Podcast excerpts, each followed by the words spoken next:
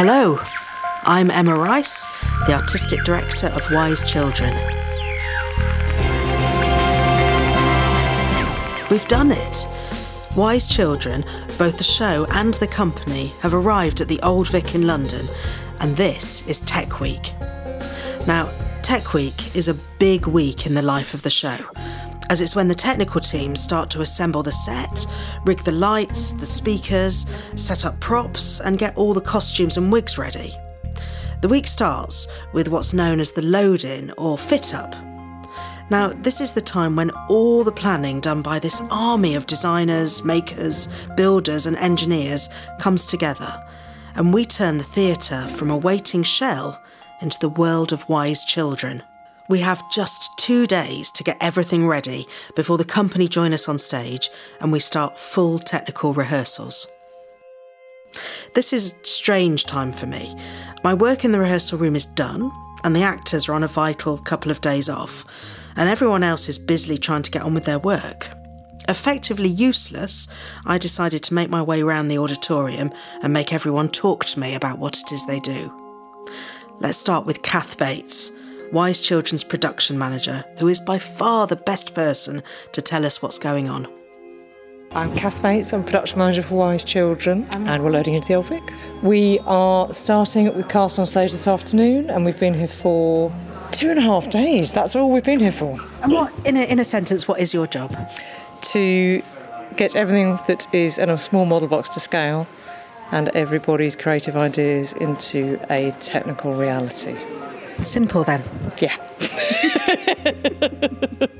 And what's been the biggest challenge of this, Wise Children? We are opening an incredible venue in London, and we have to be constantly aware that we're going to incredible venues elsewhere, but they're not as large or as well supported as this. And without trying to squash the ideas, trying to make that feasible and enjoyable on tour and not difficult.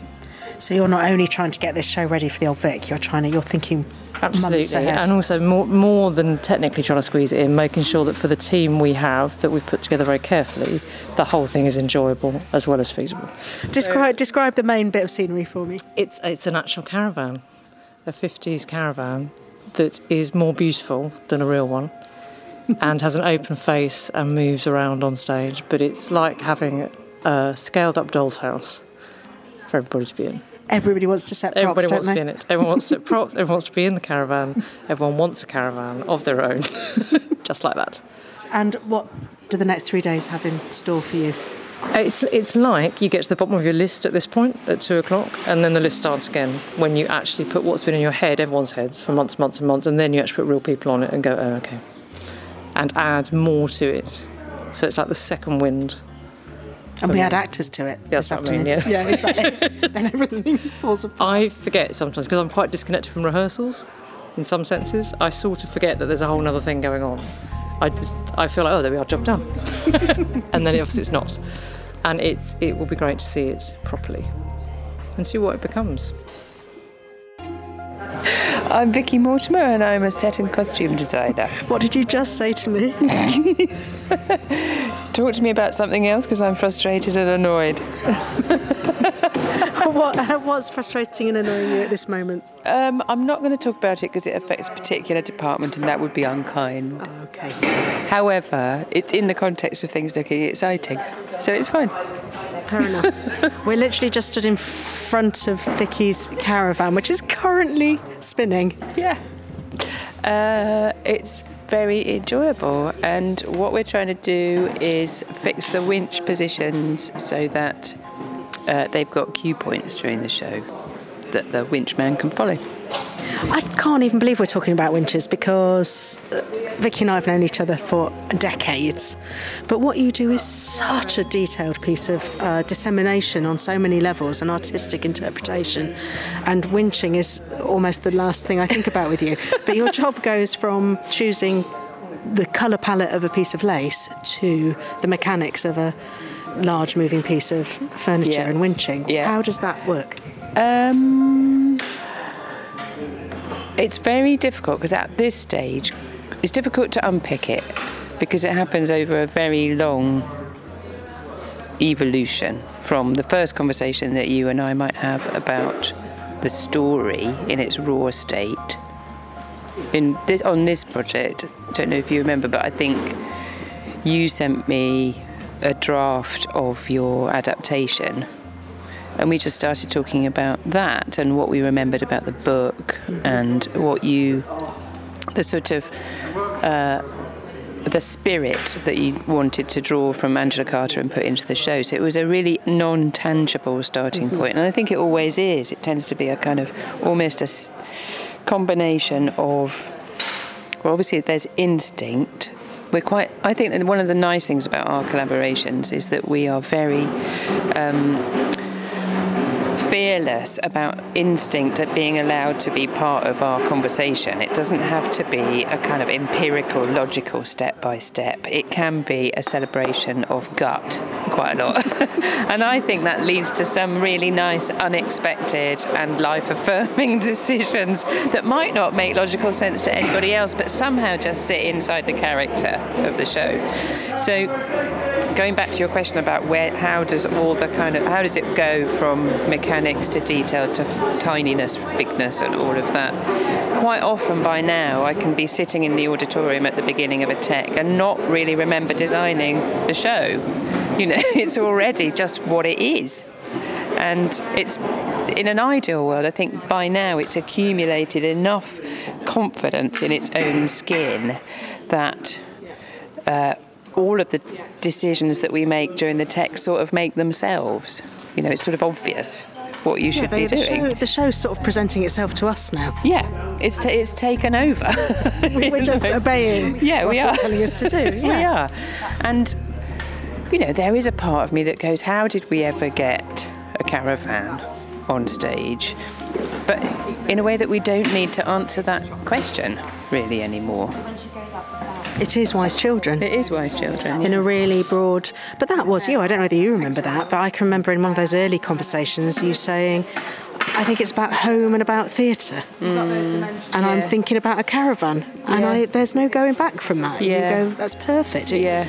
It, it does it does bring in what it is to create a home, but it's a temporary home and it's a humble home, isn't it? Like yeah. the humility of this caravan yeah. in the Old Vic. Yeah. It's, it is really moving already. It really is. And it's the sort of uh, the make, do, and mend, the fact that you accommodate yourself on, you know, throughout a you know a theatrical life, you accommodate yourself to the resources that are available somehow, whether that's emotional, sort of creatively artistic, or financial.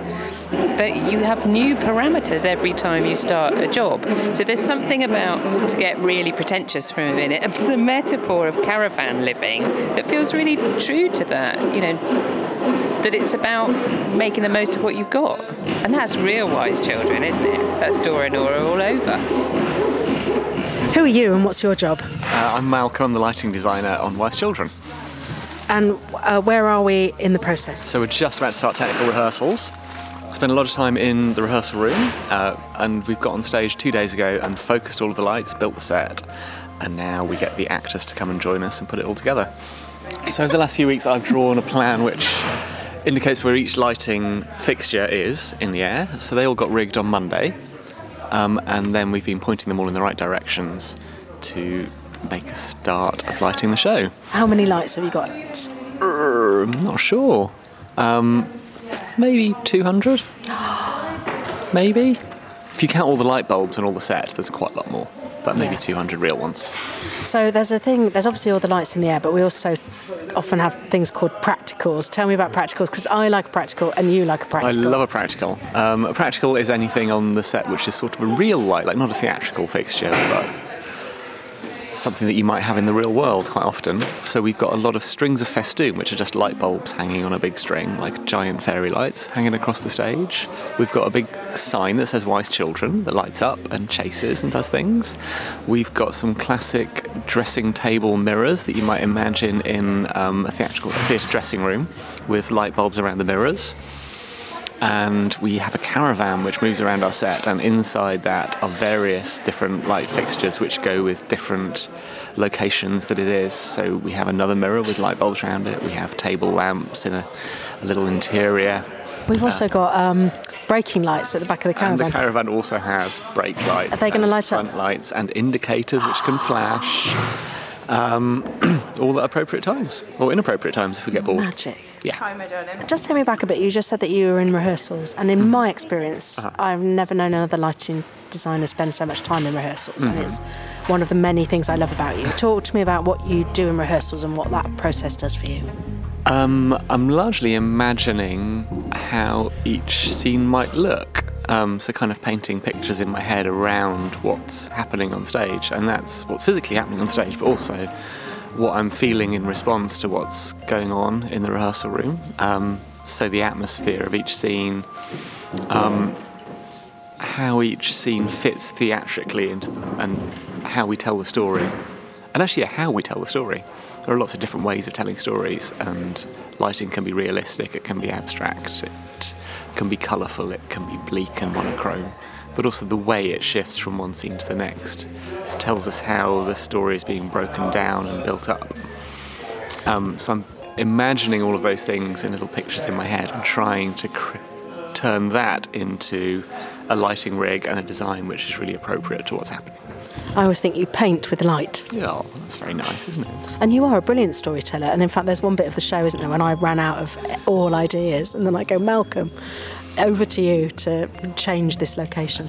Oh yeah, yeah, yeah, and that's fine. That's just like editing in a film. We go, you're in one place, and then suddenly you're somewhere else completely, and we can do that in theatre just by changing the lights.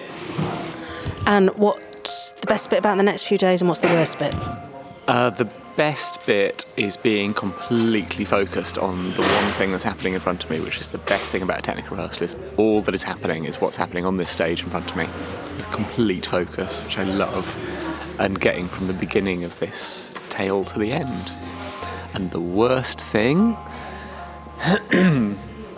What's the worst thing? I guess it can get quite stressful at times. Mm-hmm. But hopefully, if we really, if we're all working together, then everyone knows that I haven't necessarily got the right solution first time.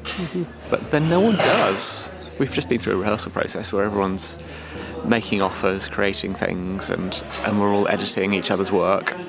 Uh, yeah, it can be nerve wracking. It's usually the very beginning that's nerve wracking. Yeah. Certainly today's going to be. I haven't had very much time to prepare lighting states for the shows. There's only a few cues at the beginning, and I'm not quite sure I've got got the world right yet. But that's But fine. you work in layers. Uh, you know, you start, and you know, I, I watch you. I've watched you work for many years, Hmm. and I watched you just build up a world and a storyboard of Yeah. of, of storytelling and colour that Mm-hmm. builds up over previews. That's true. Yeah, yeah.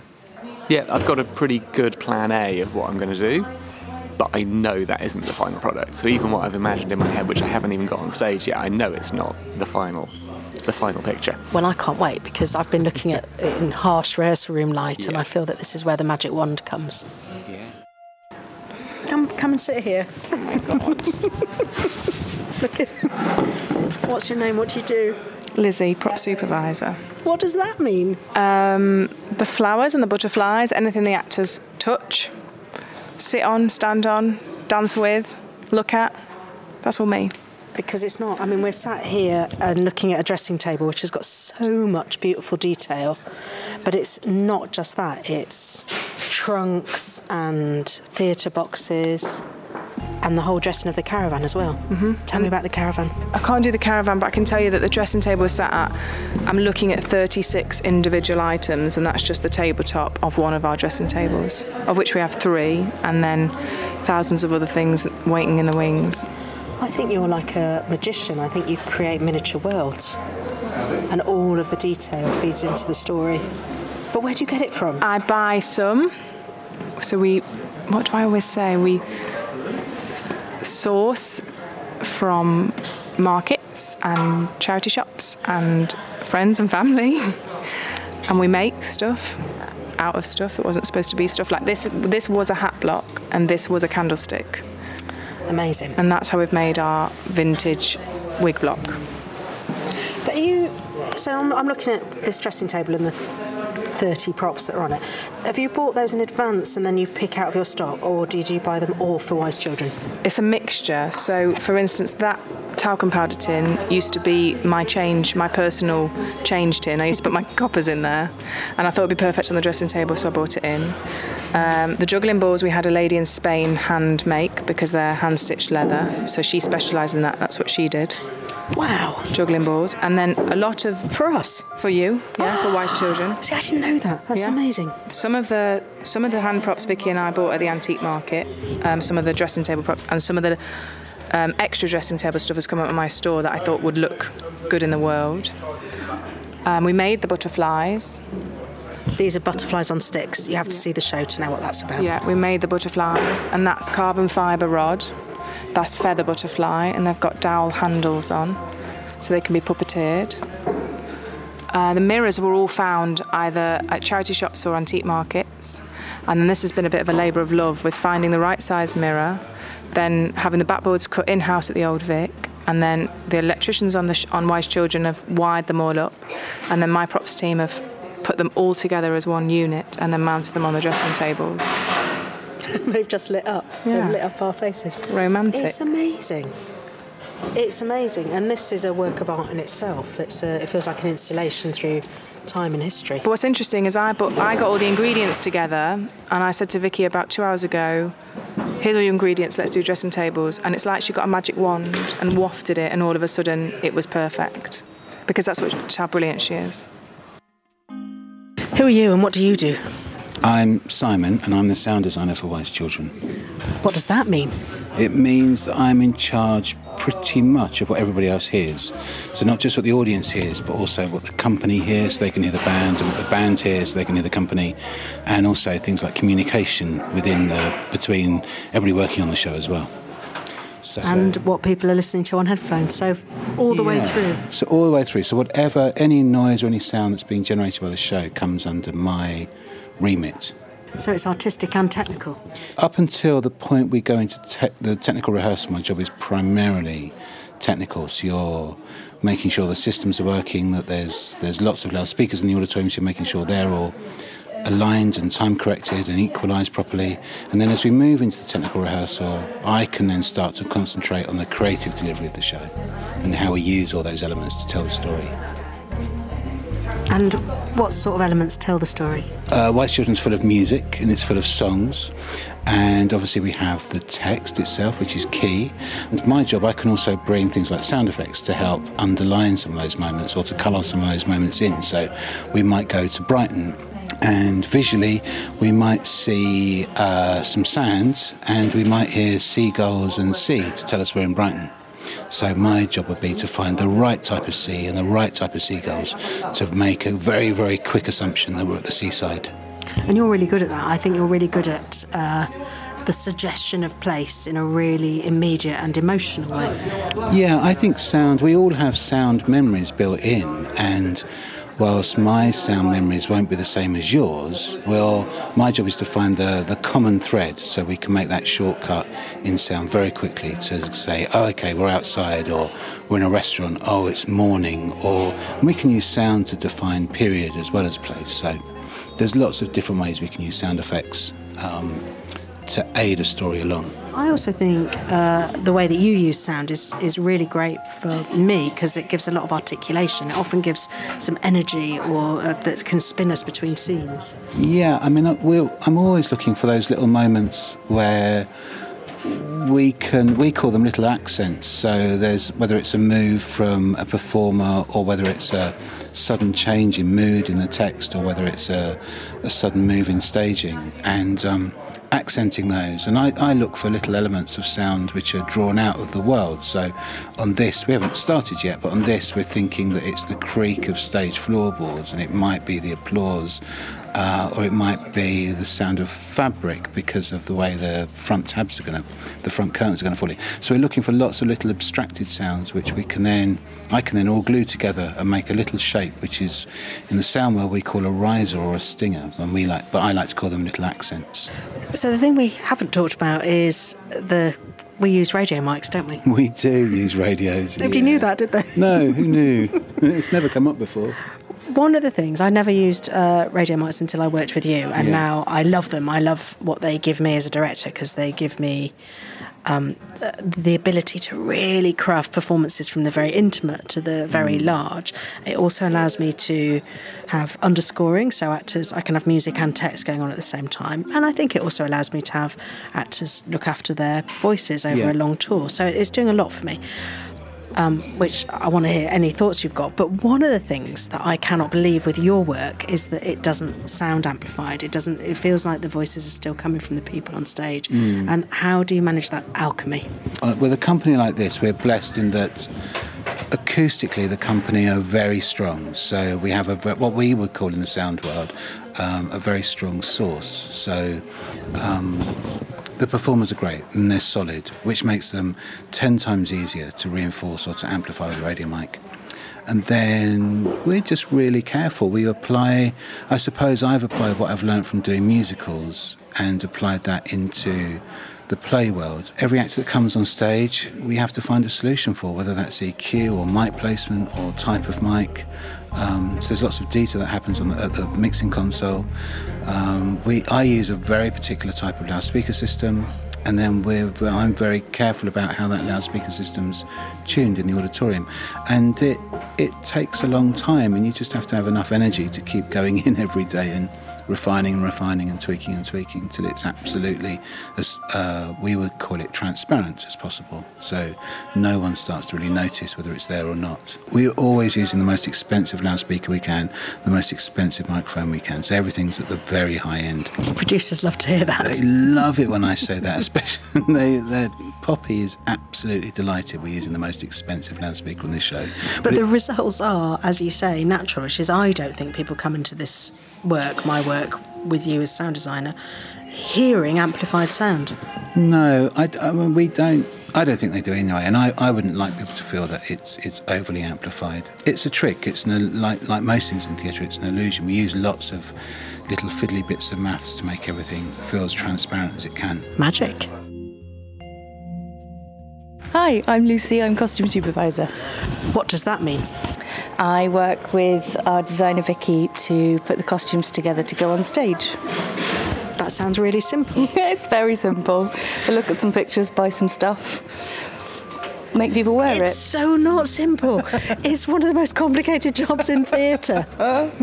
I'm laughing because I watched Lucy try and translate this crazy show where everybody's transforming every five minutes into a costume world that makes sense, has beauty, and is practical. That's what we aim for, definitely. How many how many changes of costume are there in this show?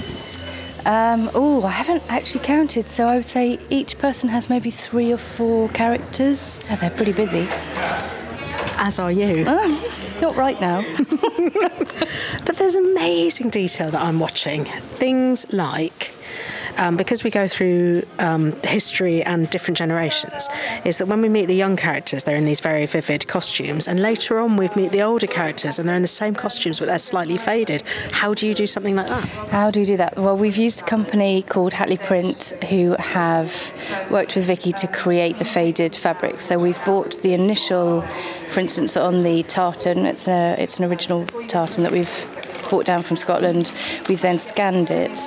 And uh, Vicky and Hatley Print have worked out what level they wanted to fade the tartan out till. Um, and there are a few different variants in that. You can just shade down the colour, but you can also uh, diffuse the strength of it as well. So there's been a bit of process there. And then we've pressed go and they've printed it and we've given it to a maker who's made some beautiful trousers. Extraordinary detailing that is going to really add up to an amazing bit of storytelling. It's a real treat to do visually for us. It's just an absolute gem. And we've done that with a couple of pairs of trousers.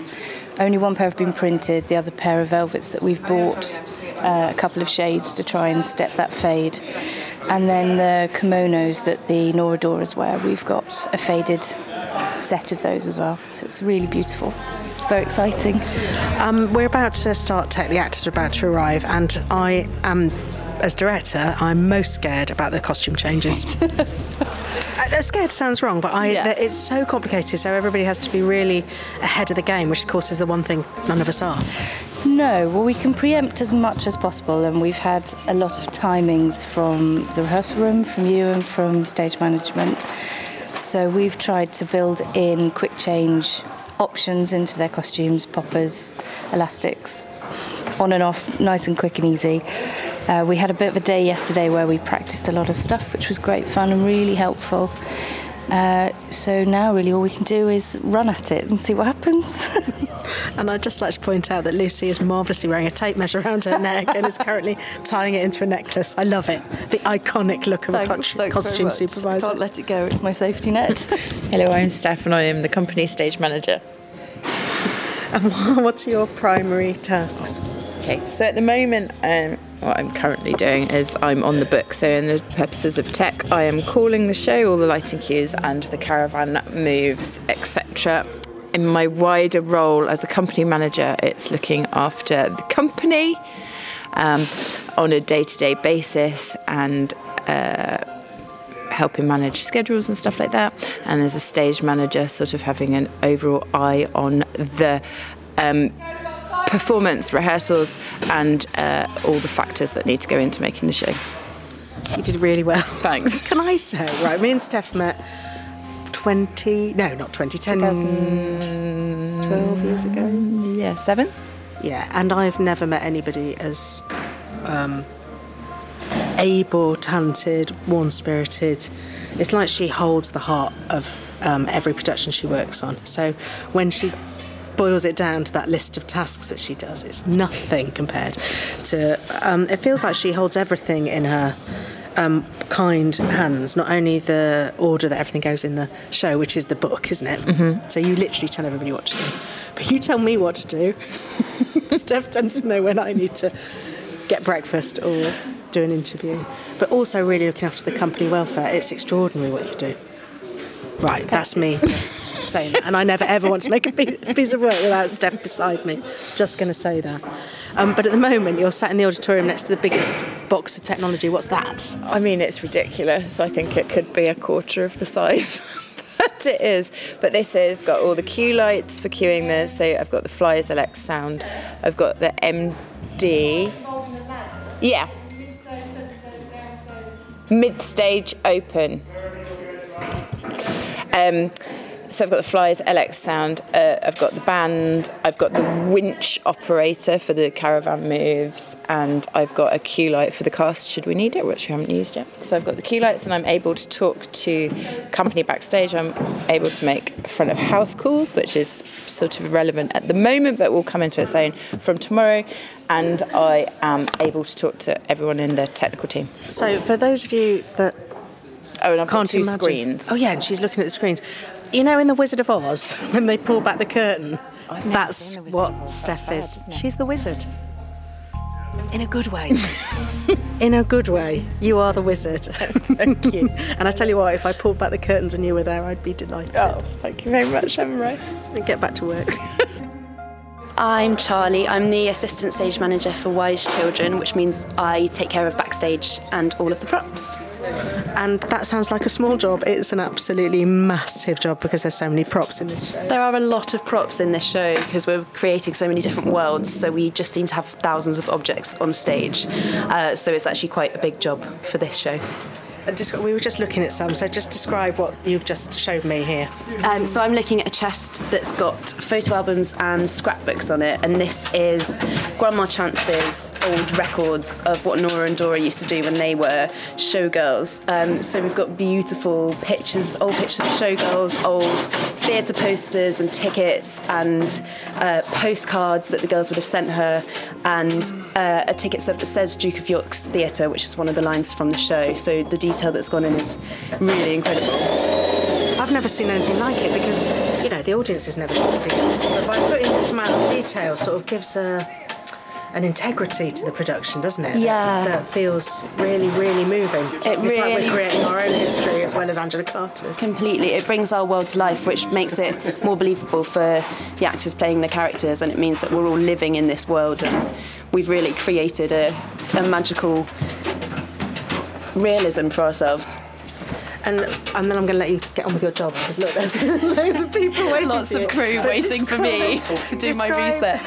Describe the sort of because Charlie's basically leading things like a royal tournament with this caravan. describe the caravan changes. Um, so the caravan uh, is our piece of moving scenery. It becomes four different settings within our show. So uh, sometimes I have one or two minutes to be resetting it to an entirely different world, which means taking all the furniture out. We're about to spin the caravan, so I'm just going to climb out. That's of it. me. Chucked off stage is what you just heard. It's astounding to watch this incredibly experienced and energetic team bring all the elements together so seamlessly. I look around the auditorium and I see friends, old and new, all working together to problem solve. They have a common goal, which is to realise the vision of the show in the most generous and creative way. They make it look so easy and effortless, but I know just how hard this work is and how much planning and care has gone into every detail. Their calmness when I interview them belies the enormity of the project they're overseeing. I'm going to name it. This is an exceptional and highly skilled team of people working at the peak of their powers, and I am agog with admiration and gratitude. So, ladies and gents, just so you know, in the blackout, we're going to be bringing the, uh, while you're exiting, we're going to be bringing the theatre cloth in. Okay. So, After two long days of fit up, the band is tuning up and the cast are getting into costumes and wigs for the first time. We are now heading into the technical rehearsal process, where we work slowly through the show, adding all the different elements. Here, we will discover new ideas and lose some that don't work. And the acting company will slowly start to adapt to the space and their new surroundings and all the added complications of costumes and wigs and props and radio okay, mics. standing by, please. Take it from thank you, Nor. And all the time, everyone is aware that the clock is ticking. We are heading towards Saturday night and our first dress rehearsal. We've invited some friends to cheer us on our way. About 700 of them. No pressure at all. Thank you so much. I just wanted to take a thank you for being here, um, for being here to launch not only the show Wise Children, but the company Wise Children.